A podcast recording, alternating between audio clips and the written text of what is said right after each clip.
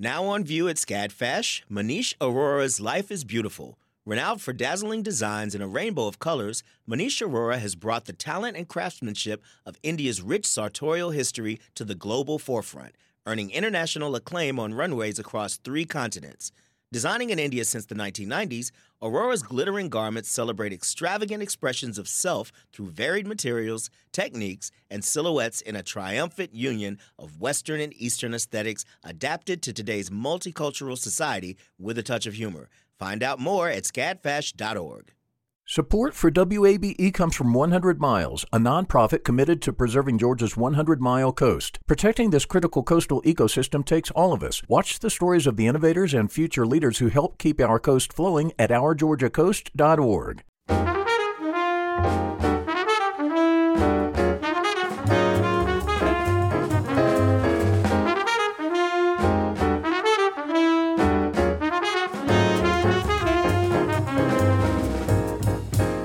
From WABE in Atlanta, this is City Lights.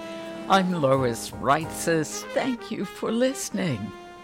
Joanne Lee Molinaro was a high powered lawyer with a prestigious firm in Chicago.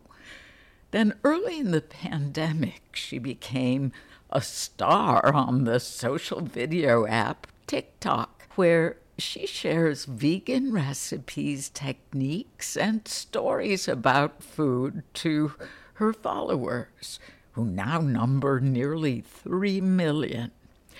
Writing her cookbook, Korean Vegan, brought Molinaro an even deeper connection with her family and heritage, as we'll hear later in the program.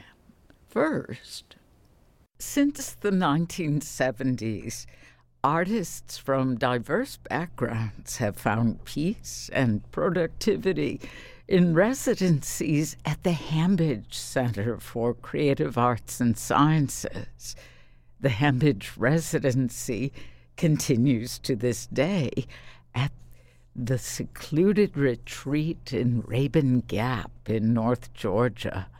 A new chapter for the Center is underway that will include new facilities and workshops.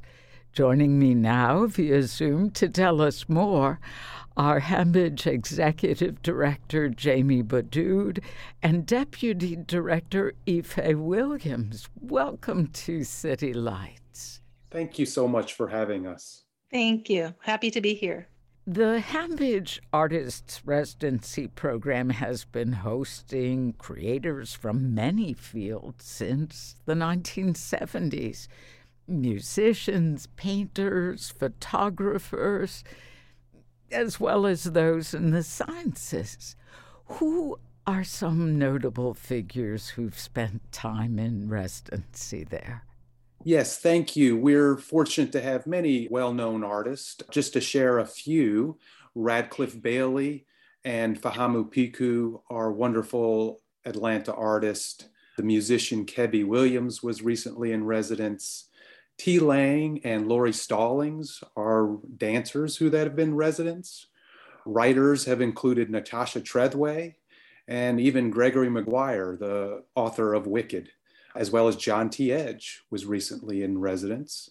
Culinary, our chefs include Stephen Satterfield and Edna Lewis and Scott Peacock wrote their famous Southern Cookbook at Hambidge. And fiber artist and designer Natalie Chanin was there just a few years ago. Hmm. I read there's no Wi Fi at the individual studios on campus, and there's no cell phone service at Hambidge. How does the time unplugged help residents to be more creative? We're really fortunate because it, it certainly helps.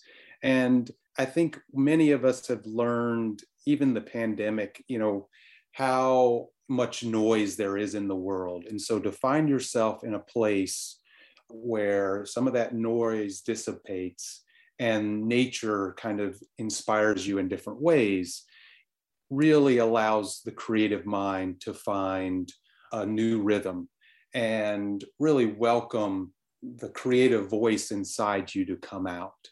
Ife, do you want to share a little bit about that as well? As a person who has relocated to our campus and live with no cell coverage every day, I know that it changes the way you get in your car and drive around when you have to go off campus because you have enough time to forget that you plan to do six things.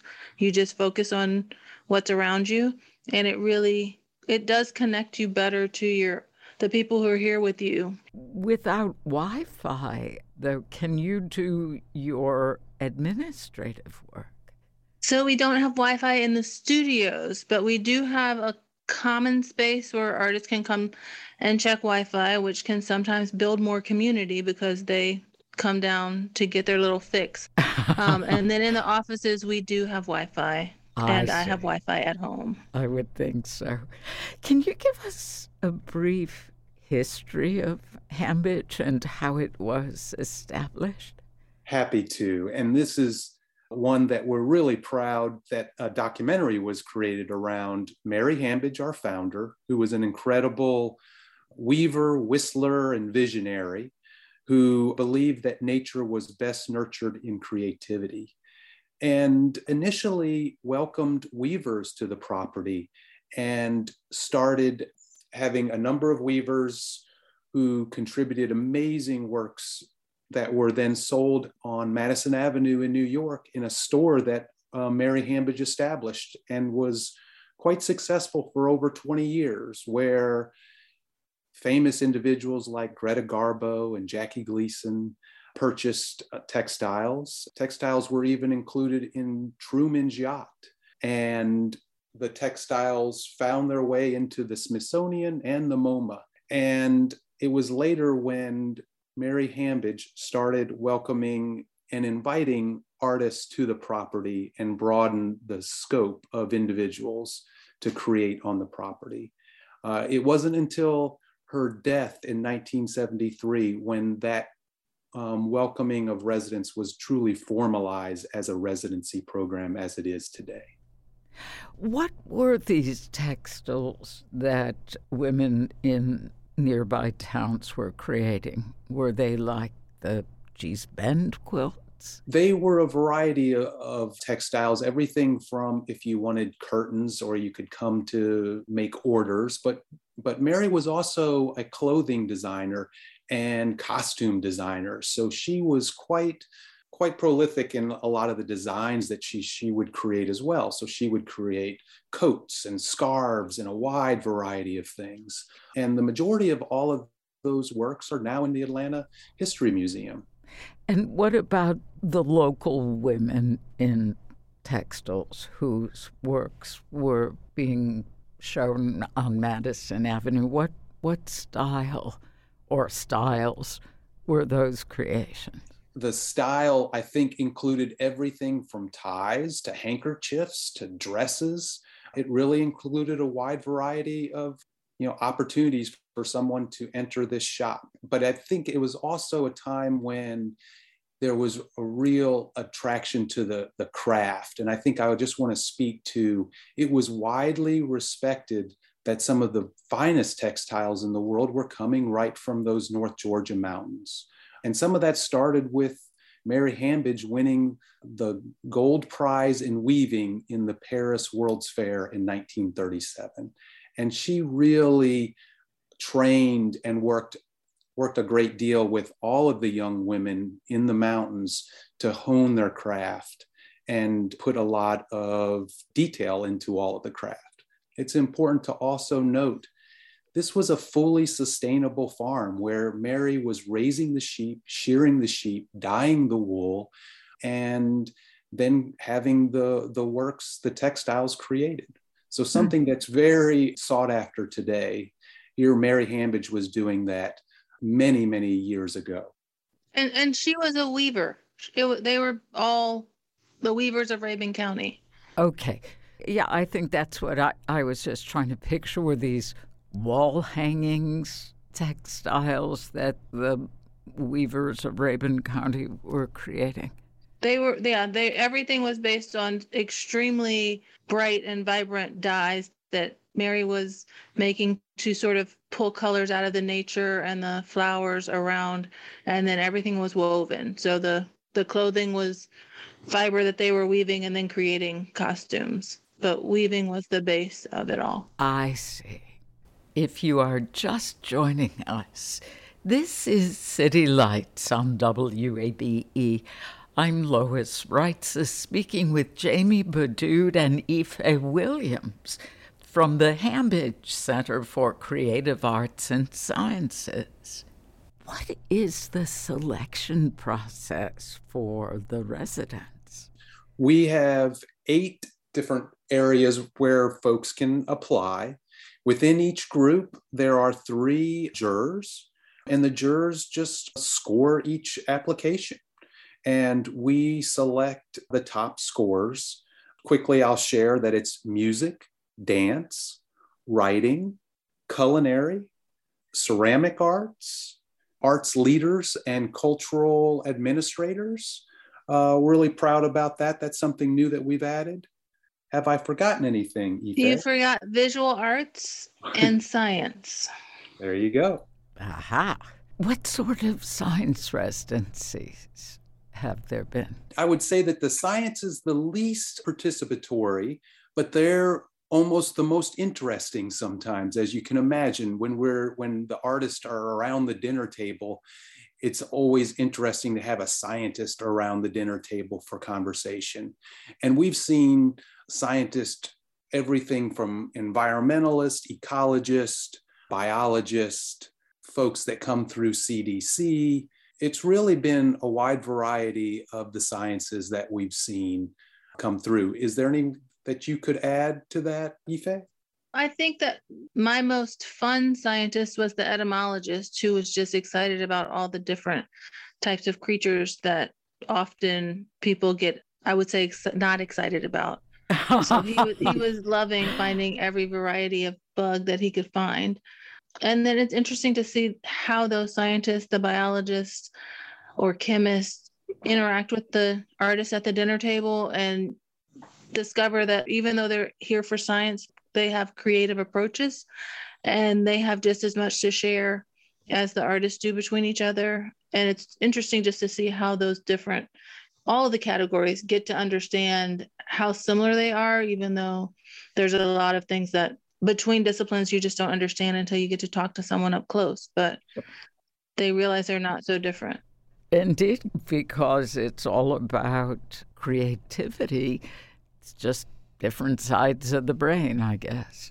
What can you tell us about the new Antinori Village expansion? The Antinori Village expansion is going to be really transformational for Hambidge. We've been nurturing creativity for many, many years with small groups of artists. And this will allow us to really shift to a much broader constituency and welcome the public to experience the Hambidge magic that happens every day with the residency program. And we modeled the growth, this new village, after a lot of the aspects that we've really come to appreciate that work so well with Hambidge. Number one, it's an intimate community, just eight individuals, the perfect number that fit around a dinner table. And so in the residency program, they spend their days in seclusion, really diving into their work, and then come together in the evening and share. The village will be much more intentional in the time together. So it'll be a collaborative experience coming together to learn something or do something with a greater intention. The workshops, you'll come together, there'll just be eight individuals, whether you're learning how to bake a pie or write a song or write a, a new poem. They're really going to celebrate all of these creative disciplines that Hambidge nurtures in the shape of workshops. And those workshops could be anywhere from a weekend to a week or two weeks. And that's really exciting for us as we think about how we can broaden the work that we do as an organization, which is really centered in just nurturing creativity. On the residency side, it nurtures creativity with a, a sheer appreciation of the creative process and with a a radical freedom. You can come to Hambidge as an artist and do whatever you feel is necessary for you at that particular time. Now, we've come to learn that often that includes wellness or just time, taking time for yourself. And so we really push the residents to take time for themselves and not feel so much weight on being productive as much as kind of looking inward.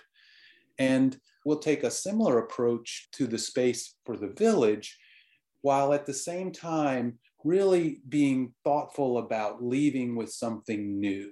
And that's exciting for us as we can just broaden how we look at the work that we're doing with two bookends one with a radical freedom provided to some of the the most finest and interesting artists doing work today with a new bookend to really share some of that creative genius with the, the, broader community.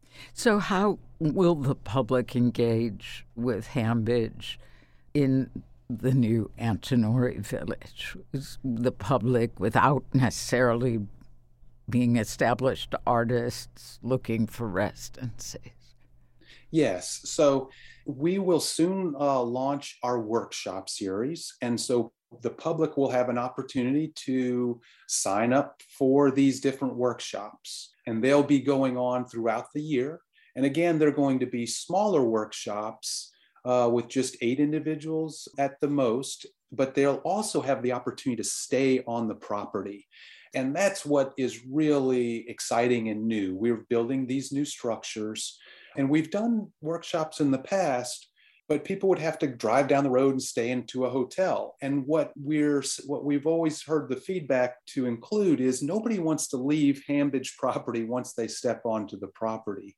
And it really takes away from this immersive experience when you do have to leave and enter the the, the real world as as some uh, refer to it right? And so just being able to stay on the property in a wonderful landscape that is really built to nurture your experience is going to be transformational for the organization and for the individuals who get to experience it and if am i correct that your position was created in part to help facilitate with this Hambidge 2.0, as it's being called.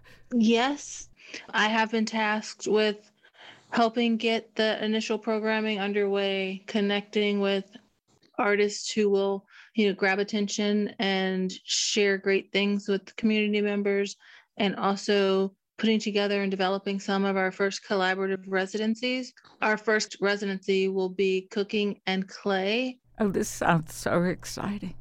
When do you expect to break ground on construction of the Antinori Village? The Antinori Village is actually in process. We're hoping to finish construction this fall. Wow. So we're hoping to, to have workshops as early as late October, early November. We're about halfway into the construction phase. Jamie Badoud, Executive Director of the Hambidge Center for Creative Arts and Sciences, and Deputy Director Ife Williams. You can find out more about the new Antinori Village project on our website, wabe.org. In a moment, we'll continue our celebration of Asian American and Pacific Islander Heritage Month and discuss Joanne Lee Molinaro's cookbook, The Korean Vegan. Amplifying Atlanta, this is WABE.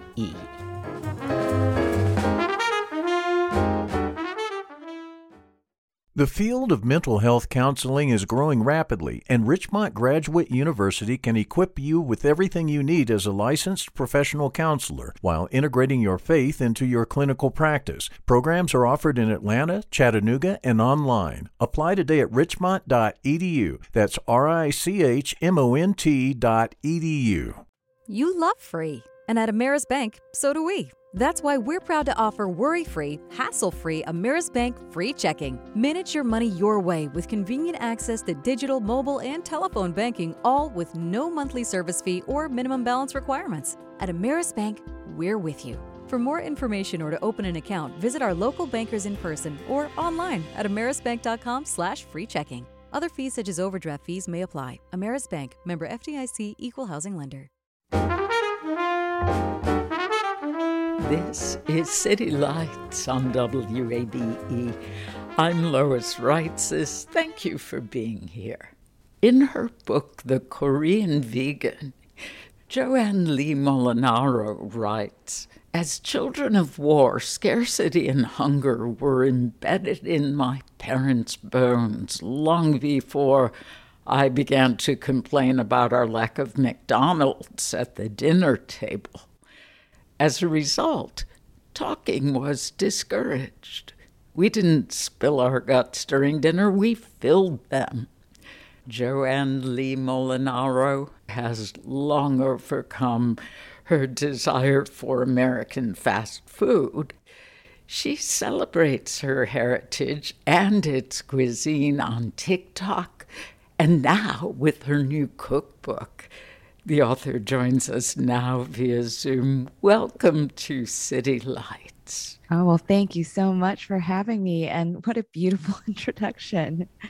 Well, you provided the inspiration, I must say. You are a lawyer by training, Joanne. When did you start sharing recipes on TikTok? Well, I didn't start sharing recipes on TikTok until last summer. You know, we were in the middle of quarantine and I was working like a, you know, like a crazy lady around the clock. But notwithstanding how busy I was, there was so much anxiety sort of fueling my everyday. I downloaded this app called TikTok that I barely knew anything about, mostly as a way to distract myself from everything that was happening in the world. And before I knew it, I was inspired to share cooking videos, just like so many other people were on TikTok.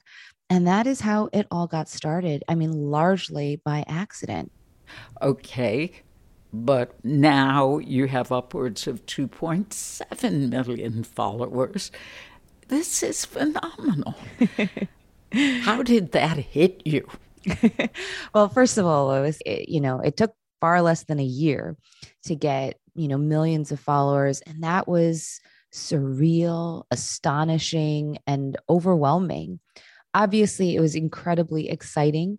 I had never experienced that kind of attention on the internet before. And I'd been blogging for many years. I would, you know, has been a blogger for four and a half years but never did any of my posts go quote viral before. And here i was where many of them were being viewed by you know tens of millions of people. It was very exciting.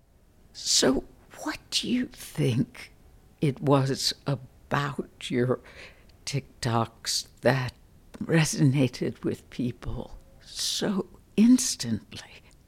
Well lois i think that there are a lot of things sort of going on at that time that I think facilitated the amplification of my videos. Number one, we were again, we were all isolated. We were all stuck, you know, in quarantine, literally across the world. So people were, you know, literally hungry for content and the kind of content that tended to bring people together in a virtual way since we couldn't do so in a physical way. My content, in addition to being videos of me making food, which again was something that we could no longer do with each other physically, also provided stories. That was really what set my content apart from the vast majority of other food content. So while I was cooking, I would be talking about my mom and my dad, who, quite frankly, I missed a great deal because I couldn't see them very much during quarantine. Or I'd talk about, you know, what it was like growing up as an Asian American in Chicago, or, you know, why I like this particular food that I'm making. And I think that what I was trying to recreate was that really special, intimate time that you often have in your kitchen with your mom or your dad or your family members, with your friends, or even sitting at a dinner table when you're having a dinner party with your closest group of friends. These are things we could no longer participate in. And I wanted to recreate that on TikTok. Hmm. You speak powerfully about the emotional role of food in our lives. Would you give us some examples of that in your family history and your trajectory? Yeah. Well, I think that there are some people who view food purely functionally like i just need this food in order to live and survive and i've never been that person. I love to eat lois. I don't know about you oh yes. yeah. Food I, I mean the more varied the more delicious. I love food. I get very excited about it. But there is also this emotional component to it. For my family food was a way for particularly the women you know my mom my grandmothers and my aunts to show love and affection. Love and affection is not easily shown in my family and particularly in my culture. It's not, we don't say, I love you. That's not, I don't think I've ever heard that from my mom. And, and it's more just, here, I made you some keran And in that way, she's showing her love for us.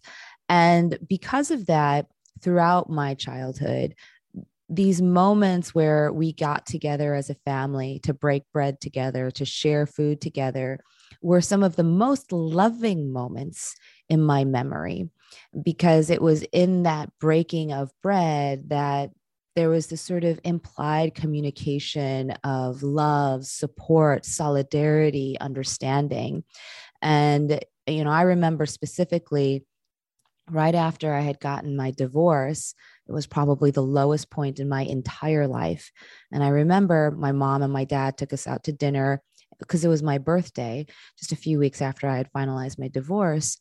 And I remember my father, while we were eating naengmyeon together, he, you know, puts up his glass and he says, Congratulations. And I thought he was congratulating me on my birthday, which I thought was very strange. And it turned out that he was congratulating me on my divorce. And that was such a powerful and emotional moment. And it's not a coincidence that it occurred while we were eating dinner together. Oh, yes. Just because people may not express their feelings outwardly. And I think this is especially true of older generations, certainly your grandparents' age.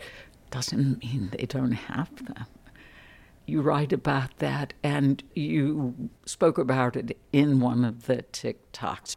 That must have been a stunning moment for you when you realized how much support you had from your father about your previous marriage. Did you ask him why he hadn't spoken up sooner? yeah, Lois, I mean, that's it. I think that that's sort of the natural question. And, and just to give a little context, you know, my father, very typical of his generation, he we never talked about my feelings. Like that was not a subject that was comfortable between us. We hardly talked to be honest. My father was very stoic. He did his job as, as a dad. He you know earned money for us. He helped to pay the bills. He drove us around to soccer team and orchestra, you know, and even cooked on occasion for us when my mother was working late. But he didn't do any of the other dad things that you saw on TV, like in Growing Pains or Family Matters. And and I think for a long time, I sort of resented him for not being that typical American dad that I thought, you know, prevailed across families across the United States. And I had a very tough time with my first marriage, and my father never said anything, and it hurt me for a long time. But when he said that at dinner, it was like all of the things that he didn't say were being injected into that one word, congratulations. And I didn't need anything after that. It was everything that I needed in that one word, in that one moment. And that moment sort of changed the way I viewed my dad forever after that. If you are just joining us, This is City Lights on WABE. I'm Lois Reitzes speaking with Joanne Lee Molinaro, TikTok chef and author of The Korean Vegan. The subtitle of your book is Reflections and Recipes from Omma's Kitchen. Would you talk about your grandmother and her role in your life? Oh, yes. So I had two very influential grandmothers in my life. My first one was uh, Seoul Halmoni. She was my mother's mother, and she immigrated to the United States first. And so she really, you know, raised me from when I was born to about when I was three years old. So some of my earliest memories as a child, they all involve my grandmother, my Seoul Halmoni. When I was three, my brother was born, my little brother, and that's when my chinhalmoni or my father's mother also immigrated to the United States. This is very traditional. You know, when your son has his son, then it's time to pick your, you know, pack your bags and, and go over there and help to raise him, which is what my chinhalmoni did. Hmm. And so many of my memories, you know, as a toddler through all the way through high school are very much about my chinhalmoni, whether it was cooking food, uh, reading to me during bedtime, teaching me Bible stories. She was very religious, helping with cooking and you know making sure i picked all of the vegetables from our backyard for her. She taught me so much. I mean any anything from how to swing really really fast to you know how to be a good student and how to obey my teachers and all of those things. And i think these are lessons that many people learn from their mom and dad. I learned from my grandmother I love the photo of her standing up on a swing I in know. your backyard. That that was fantastic. She taught me that. Not easy for some of us. No. it was touching to learn that you felt self-conscious about the fact that foods in your household were not those advertised on television commercials or necessarily what you saw in the homes of friends you had. And specifically, you write about kimchi, the delicious Korean cabbage, marinated cabbage dish, which has a strong aroma, some might say pungent. When did you overcome that self consciousness? Oh, wow, Lois. I feel like even today there's like a little bit of self consciousness. Like, I don't know if I would be brave enough to bring kimchi with me to the office. really? yes. I think, you know, I remember very clearly you know, certainly growing up as a little girl, like in kindergarten, even when I, you know, crack open my lunchbox and realize it looks very, very different from everyone sitting around me, you know, as a five, six year old, of course, that's going to make you feel some sort of way. In high school, I think I became much braver and I was like, you know what? I'm proud of my food. I like eating this food and I'm just going to bring it. And also, you know, when you're in high school, like Uh, there was no set time for me to eat lunch. It wasn't like I was eating lunch in the cafeteria anymore. I was in, you know, rehearsals and, you know, going from this activity to the next. So I was oftentimes eating in a hallway, you know, where nobody would see or smell. I remember in college, and, and by this time I thought that I'm, you know, I was majoring in Korean American studies. I was very proud of my heritage. And it was during creative writing class I brought with me a tray of kimbap, which is a very traditional Korean dish, along with some kimchi as a side. And I was treating my entire creative writing class to a traditional Korean meal. I walk in, and the first thing somebody says is, God, what is that smell? And he's covering his nose.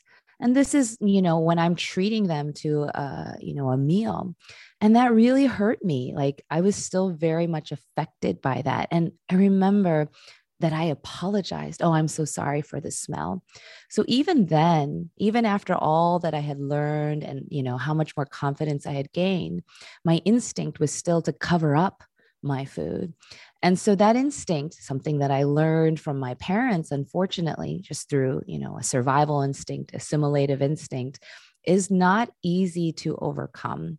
But that's one of the reasons I love doing what I do now with the Korean vegan and the cookbook is that it challenges everyone, but it also challenges me every day to remain proud of who I am and the food that I grew up eating. Hmm.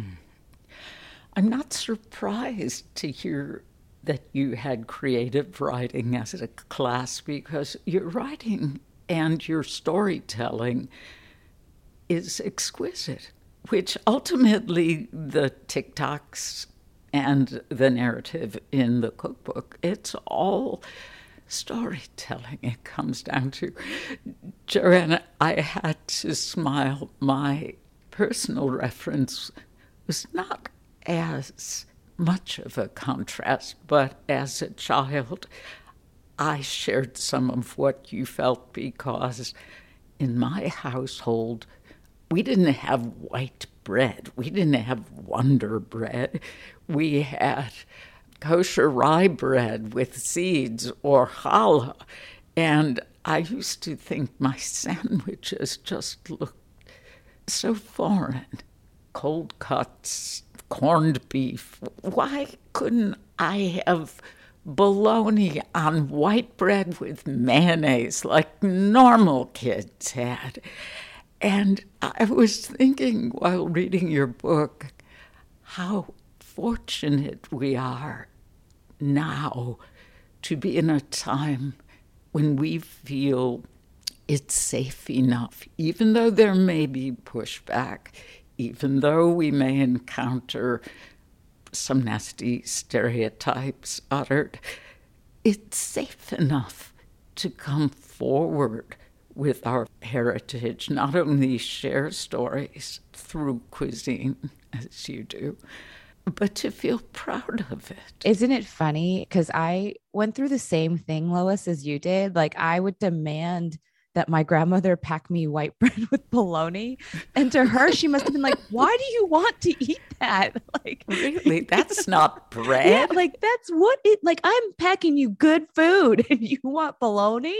And it's just that's the irony. But I agree with you, Lois. I think that there is an audience out there that is so welcoming of cultural foods, of foods that help to shape our identity, that want to hear the stories beneath the food that give us that sort of safety that I think is necessary for us to feel proud and to flourish uh, along with our food, to innovate around some of our cultural foods, and and of course to share the stories that go along with that. And that is you know, one of the most rewarding aspects about what I do is this community that sprang up around me again, largely accidental.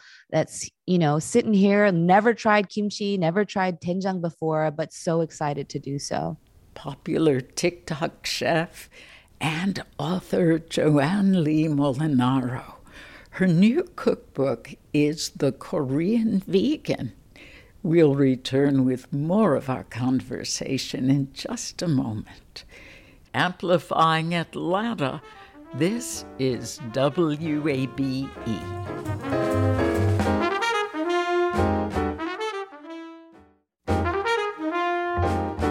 This is City Lights on WABE. I'm Lois Reitzes. Thank you for joining me.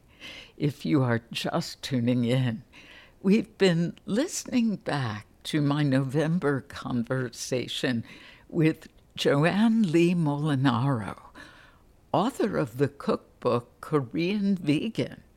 Molinaro became a star on the social video app TikTok, where she shares vegan recipes, techniques, and stories about food to her followers, who now number nearly 3 million. Korean vegan. For many of us, an introduction to Korean food, if it isn't via kimchi, is Korean barbecue. All of this fabulous beef prepared over the sizzling grill at your table. Would you talk about what must seem a contradiction in terms with Korean vegan? well, I used to think it was a contradiction in terms too. when the idea of going vegan was first posed to me by my then boyfriend, now husband, I basically was like, no, that's not possible. I'm Korean.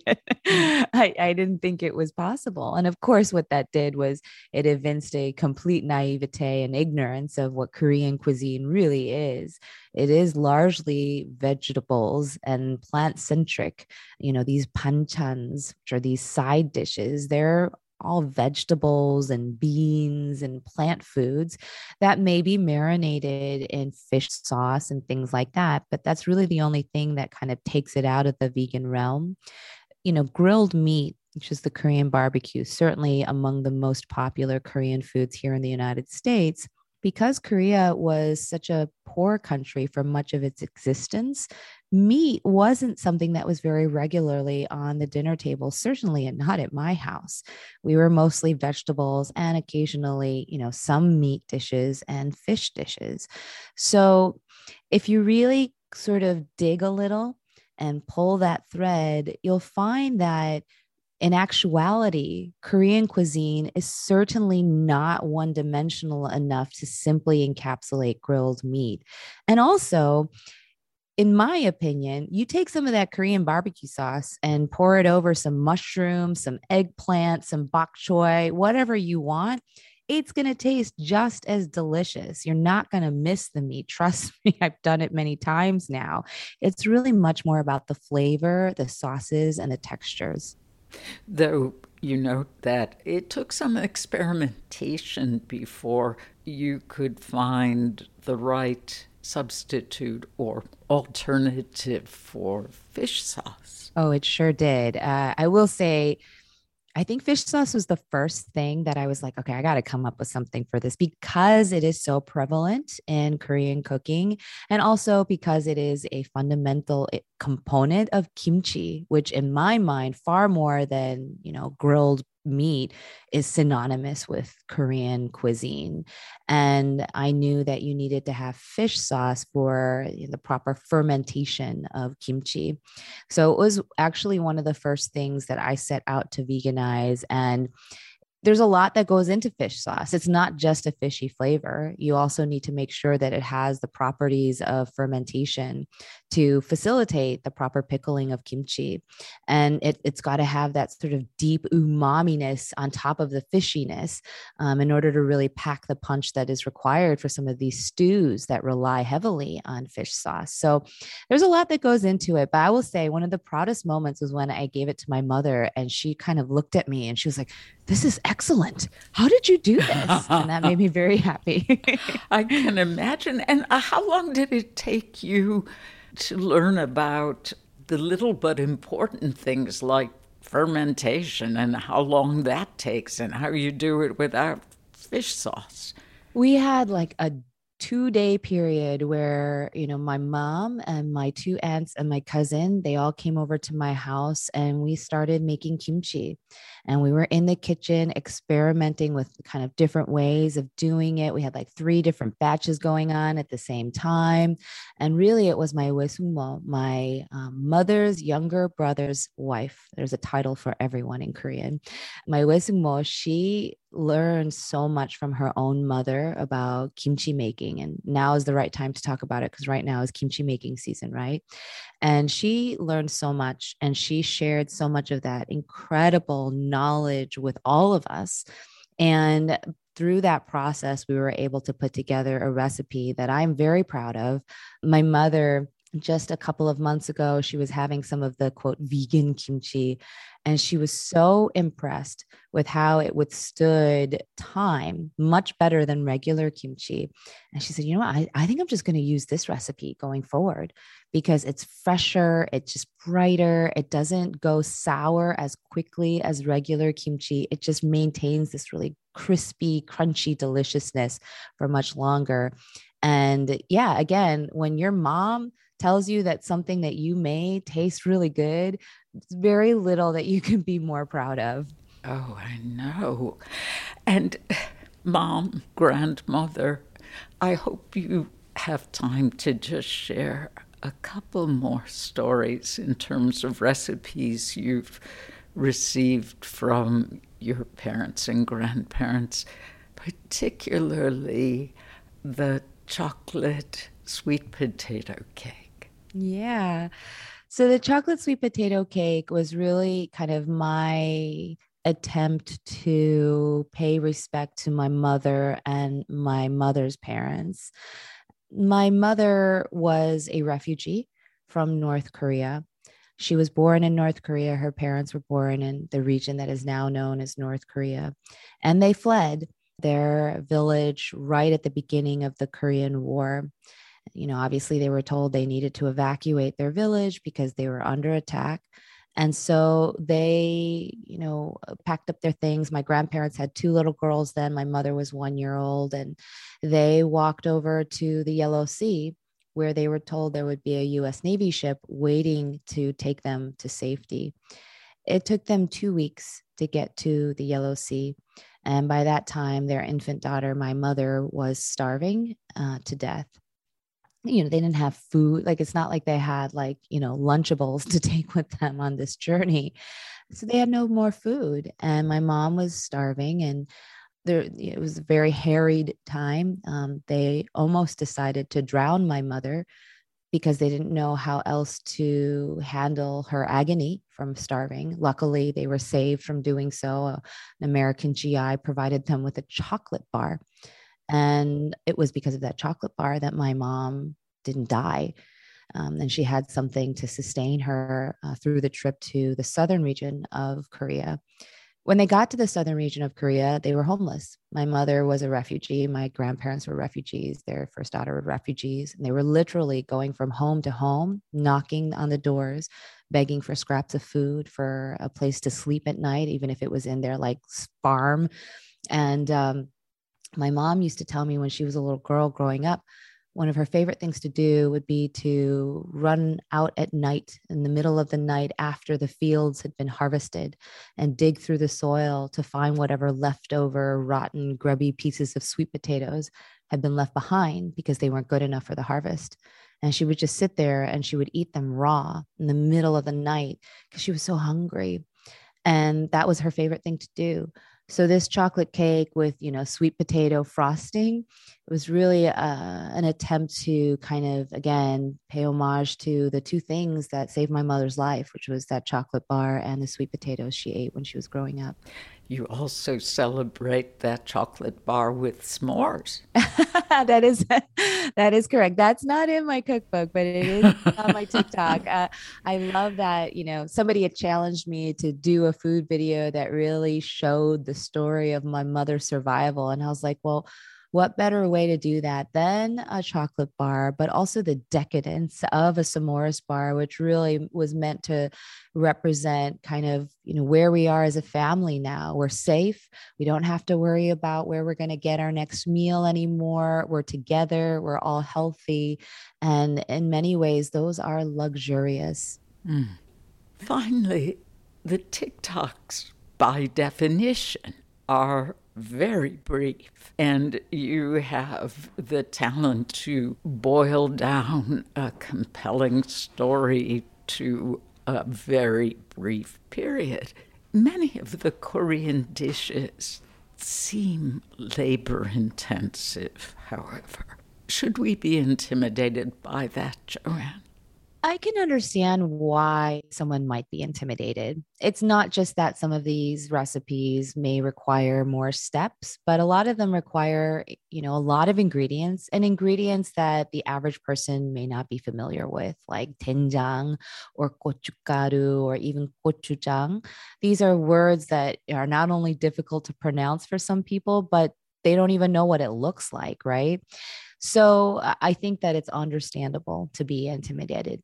However, I would say that there are so many recipes in Korean cooking that literally are like five ingredients, you know, because they're these panchans I, I, spoke of, these side dishes or garnishes that are designed to be very simple and really intended to prolong the longevity of that particular vegetable, right? Pickling is really about how can we make this food last longer? Because spoiling is like the anathema for people who are hungry all the time because they're poor.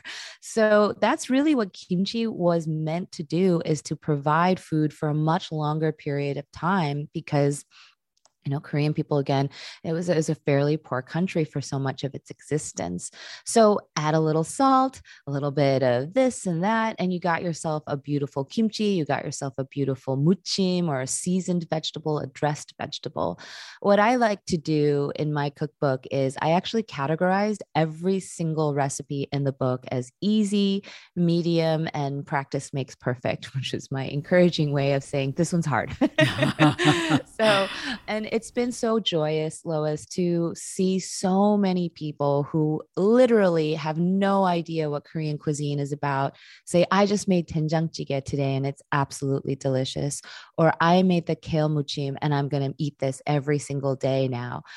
It's so doable. You just need to kind of like get your feet wet, get in there and sort of try it. And you'll realize just how unintimidating it can quickly become the popular TikTok chef and author Joanne Lee Molinaro. Her cookbook is The Korean Vegan. More information about Joanne and her cookbook is available on our website, wabe.org. You've been listening to City Lights, our daily exploration of arts and culture. Monday at 11 a.m., WABE celebrates the national holiday with a Memorial Day special. If you missed part of today's show, you can catch up on our website, wabe.org slash citylights. There you will find our complete archive of interviews, so you can listen to City Lights on your schedule. Our theme music is the first time written and performed by Joe Granston with his jazz band, courtesy of Hot Shoe Records. City Lights senior producer is Kim Drobes. Summer Evans is our producer, and our engineer is Shelley Canavy. I'm your host, Lois Reitzes. We'd love for you to connect with City Lights on social media. We're at WABE City Lights on Facebook and Instagram, and you can follow me on Twitter at LOIS R E I T Z E S. Thanks for listening to WABE Atlanta.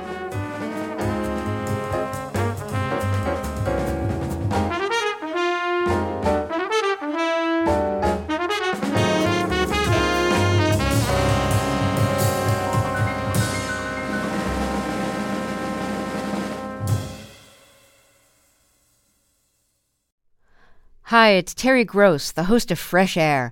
We bring you in depth, long form interviews with actors, directors, musicians, authors, journalists, and more. Listen to our Peabody Award winning Fresh Air podcast from WHYY and NPR.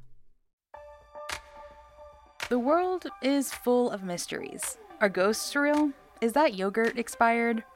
Hey, the unknown can be scary. But when you donate to WABE, you know where your money is going. Your gift supports the journalism that keeps you informed and the programs that pull back the curtain on complicated stories. Help us make the world less mysterious. Become a member now. Go online to wabe.org/donate and thanks.